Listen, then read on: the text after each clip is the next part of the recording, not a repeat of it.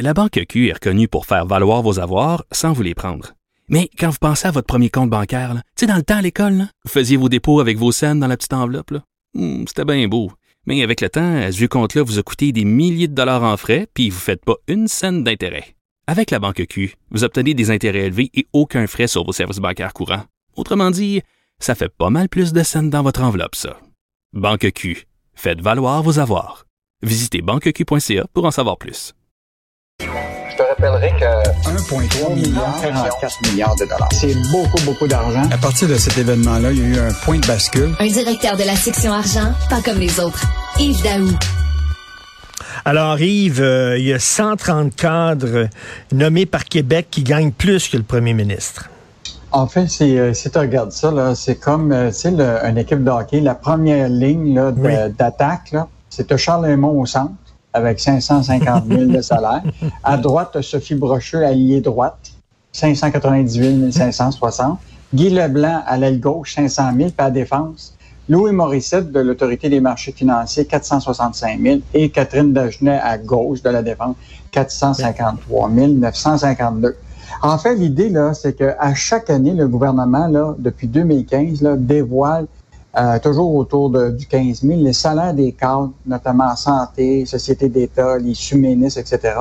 Alors là, tu as au moins 161 dirigeants qui ont touché un salaire supérieur à 200 000, puis tu as plus de 130 cadres qui sont nommés qui gagnent plus que le PM. Je te rappellerai que le PM a gagné, le premier ministre euh, Legault, là, 205 783 en salaire euh, en 2020-2021.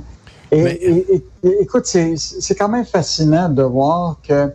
Puis là, on parle juste des salaires. Hein, on parle pas des, euh, des de toutes les primes, les bonnies, parce que là, c'est c'est un peu plus complexe parce que ça varie d'un- d'un- d'une personne à l'autre. là. Euh, mais il en demeure pas moins que tu as quand même des cadres qui gagnent plus que le PM. Et on s'entend-tu dire que le PM, là, il gère toute, un, toute une entreprise qui Mais, Québec. ben oui, mais j'aime bien ta métaphore sur le hockey parce que toi puis moi, euh, l'entraîneur du Canadien il gagne beaucoup moins que ses joueurs vedettes. Je suis convaincu. Puis quand tu réalises un film, le gars qui va réaliser le prochain, euh, le prochain Top Gun, il a gagné beaucoup moins que Tom Cruise. C'est sûr et certain. C'est un, peu comme ça. Finalement, le- l'entraîneur-chef qui est euh, qui est François Legault gagne moins cher que ses, ses joueurs étoiles. Oui, puis, euh, puis c'est quand même le PDG de l'État du Québec. Là. Oui, Et, oui. euh, puis euh, ça fait que moi, en tout cas, je trouve ce qui est important, je pense, puis on vient tout le temps à- à- à- au salaire là, des, des, des bonnies des sociétés d'État, c'est à un moment, il va falloir mettre probablement un plafond à leur rémunération. Deuxième chose, c'est de savoir c'est quoi leurs critères c'est clair, précis de quand ils ont des bonnies. Bon, dans le cas de la, la- la- de la caisse de dépôt, c'est assez clair. Mais tu sais, dans d'autres cas où tu es une société d'État avec un certain monopole, tu sais, les, quand tu as des augmentations de prix de 3 à 4% à SAQ, tu comprends-tu? Euh, tu vas aller magasiner où pour ton vin? Mais oui. Ben, fait que, euh, là, ça augmente les, effectivement les revenus, ça augmente les profits, puis ça permet effectivement d'avoir des bonnies plus euh, intéressants pour euh, à la fois les hauts dirigeants puis les cadres euh, de la société d'État. Écoute, Donc, euh, Yves, euh, je veux, je veux revenir sur le prix de l'essence. L'idée du PQ de plafonner le prix de l'essence à 1,60 le litre, ça a fait jaser hier en maudit. Puis là, l'Institut économique de Montréal, ils disent, coudonc, ils vivent sur quelle planète? Ils vivent d'un film de Walt Disney, eux autres? En fait, l'idée, ce débat-là, il est revenu depuis, euh, de- il revient tous les années avec le prix de, de, de, de l'essence, mais je pense que la réalité, là, c'est qu'au-delà de, c'est vraiment les pétrolières qui, euh, sont l'enjeu. euh. Écoute, quand tu regardes, mettons, ouais, 16 000 2022, là, sais, quand tu regardes, mettons, un prix à la pompe à 2,15 là, presque, le pétrole en prenait 91 euh, sous le litre, les marges de raffinage, c'était 50 sous. Puis après ça, les taxes en prenaient 60. Mais si tu regardes globalement, le pétrole puis les marges de raffinage, là, c'est presque un dollar quelque chose, euh, de 1,25 que, que prenaient les pétrolières. Fait que c'est clair là, que les pétrolières, là, ils empochent en masse de ce temps-ci, avec des marges de raffinage à presque 50 cents sur le 2,15 là, c'est énorme. Et, euh, et là, je ne sais pas si tu as vu ce matin euh, l'article qu'on a publié sur le jackpot des Saoudiens. Ben oui, ben oui. Puis je disais ça tantôt à Gilles, à Gilles Proux. J'ai hâte d'avoir une auto électrique, pas parce que ça va coûter moins... euh, oui, parce que ça va coûter moins cher à la pompe, mais aussi parce qu'on n'enverra pas notre argent dans ces pays-là qui se foutent des droits de la personne puis des droits de l'homme. Et la compagnie là, Aramco, là, qui appartient à des Saoudiens, puis qui a en grande partie aussi à, à l'État lui-même, écoute, ils ont augmenté là, leur bénéfice net. Là, écoute, de, il s'est passé de 39 milliards alors que c'était 21 milliards. Écoute, une progression énorme. Et écoute, eux autres, là, quand ils font des profits, ils versent à l'État. Tu comprends-tu? Leur, or, le ministère des Finances saoudien là, a vu sa croissance là, d'augmenter de 36% Écoute, ils ont un surplus budgétaire de 15 milliards US. Et cette compagnie-là, là, Aramco, là, qui est la plus grosse compagnie de pétrole dans le monde, et en plus, ça, ça a détrôné maintenant Apple sur le marché boursier. Là.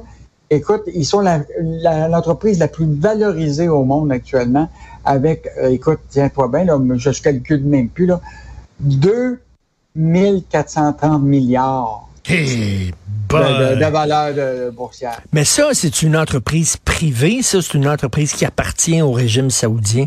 En fait, l'idée, c'est que les maintenant, depuis 2019, ils sont à la bourse. Donc, euh, okay. puis n'oubliez pas, c'est le plus grand exportateur de, de, pétrole dans le monde. Évidemment, l'actionnariat, une grande partie, c'est évidemment l'État euh, saoudien.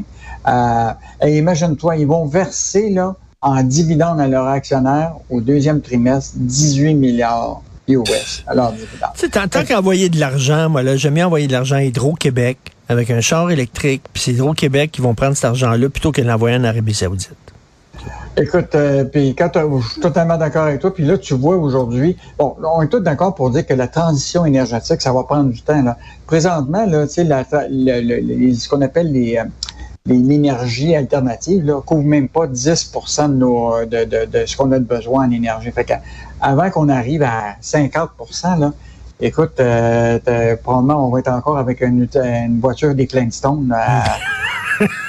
Non, non, non, mais sérieusement, avant qu'on ait tous un auto ben électrique, oui. ça va prendre un, un, un, bout de temps. Fait qu'on va devoir vivre avec un, un prix de l'essence, mais je pense qu'il va y avoir un, un moment les États à travers le monde. Tu, sais, tu te rappelles, Biden là, avait déjà envisagé de, de regarder pour les taxes, de diminuer les taxes fédérales sur l'essence. Mais là, là, il faut en produire des autos électriques parce que la demande est plus forte que l'offre. C'est une bonne nouvelle. Les gens veulent rouler en auto électrique. Malheureusement, il n'y en a pas. L'offre n'est euh, pas là. Il n'y en a pas. L'offre n'est pas là. Alors, le Québec euh, est la risée de la planète en matière d'immigration, dit euh, le Conseil du patronat du Québec. Ben, Richard, je pense que tous les deux, on va parler de ça encore pour les dix prochaines années. Là. Écoute, quand tu le sais là, que présentement, là, il y a 1,4 million à combler d'ici 2026, là, c'est sûr qu'on ne pourra pas combler ça avec euh, juste les, Québécois de, de, de souche. C'est clair qu'on va avoir besoin d'immigration. Et là, l'enjeu le, important, c'est notre contrôle sur l'immigration. Et quand même que le patronat dit, écoute, il faut augmenter les seuils de 80 000 à 100 000, la réalité, là, c'est que la bureaucratie est en folie. Tu n'es même pas capable d'avoir même un numéro. Comprends-tu? Nous, on a un gars qui s'appelle Albert Valera, c'est un immigrant investisseur, un Américain qui parle très bien français. Puis là, la question, c'est que lui, là, il peut toujours pas avoir son permis de, tu sais, pour pouvoir sa résidence permanente, pour pouvoir investir ici au Québec. Écoute, il vient juste d'avoir son numéro. Puis, ça fait des mois qu'il attend. Tu sais, il a son numéro dans ses mains, là, puis il n'y a personne qui l'appelle. C'est fou. C'est tout croche. C'est tout croche. Et l'idée, là, c'est que le, le, le, patronat peut crier puis dire au gouvernement on doit rajouter euh, entre 80 000 et 100 000, revoir les, les, les programmes de, formation, euh, euh, assurer que. Je te donne un exemple. Là, présentement, là, ce qui est fascinant, là, mettons qu'un immigrant qui est ici au Québec, qu'un permis de travail là, qui, est, qui est employé par, mettons, un restaurateur, puis mettons, l'entreprise s'appelle A. Ben imagine-toi, il peut pas aller travailler pour un même restaurateur qui s'appelle B à côté. Non, c'est, ça, c'est de la bureaucratie zélée, là. Il va falloir que le système s'assouplisse un peu. Là. Ça n'a pas de bon sens. C'est trop rigide, Yves. Oui, puis l'autre affaire, c'est que, imagine-toi, au cours des deux dernières années, dans le secteur manufacturier, là, à cause de la pénurie de main-d'œuvre, on s'est perdu, on est perdu 18 milliards au Québec de contrats. Là. Alors que, donc, euh, tu sais, c'est un enjeu. J'ai l'impression que, bon, on, on, en a parlé tous les deux. Là. Hum, en 2015, là, c'était qui, qui qui disait qu'il n'y aurait pas de pénurie d'emploi? Ben, c'était euh, le ministère du Travail qui avait dit, ah, écoute, il n'y a aucun danger. Ils ne voyaient pas, eux autres, la pyramide inversée, qu'il y aurait moins de jeunes, qu'il y aurait plus de retraités. Euh, sais, on est tout un peu à blâmer. On ne peut pas toujours blâmer le gouvernement. sais, le patronat a son rôle aussi à jouer euh, là-dedans. Pourquoi eux autres n'ont pas investi dans l'automatisation depuis dix ans? Tu comprends-tu? S'ils savaient que ça, ça les données étaient là. Et là qu'aujourd'hui, on se retrouve avec une bureaucratie en folie, des entreprises qui sont pas capables, tu comprends-tu, de livrer des contrats parce qu'il manque de main-d'œuvre. Euh, là, tu as aussi la surenchère des salaires parce qu'évidemment, c'est une entreprise qui manque de main-d'œuvre, ben ils vont ils vont devoir augmenter les salaires de ceux qui, qui, qui, qui, qui vont venir, qui sont existants. Euh, puis les mmh, programmes de mmh. formation, ben là, euh, euh, c'est, on est en retard de plusieurs années. Donc, euh, tout un travail de rattrapage. Et, manque de main-d'œuvre, ça fait que les employés qui sont là doivent travailler et mettre les bouchées doubles parce qu'ils doivent faire la job de, que ceux qui, qui, sont pas là. Euh, puis là, ils sont épuisés, ils partent en burn-out. Écoute, c'est la spirale vers le bas. Euh, vraiment, c'est un grave problème au Québec et au Canada. Merci beaucoup, Yves Daou. On se reparle, On se demain. demain.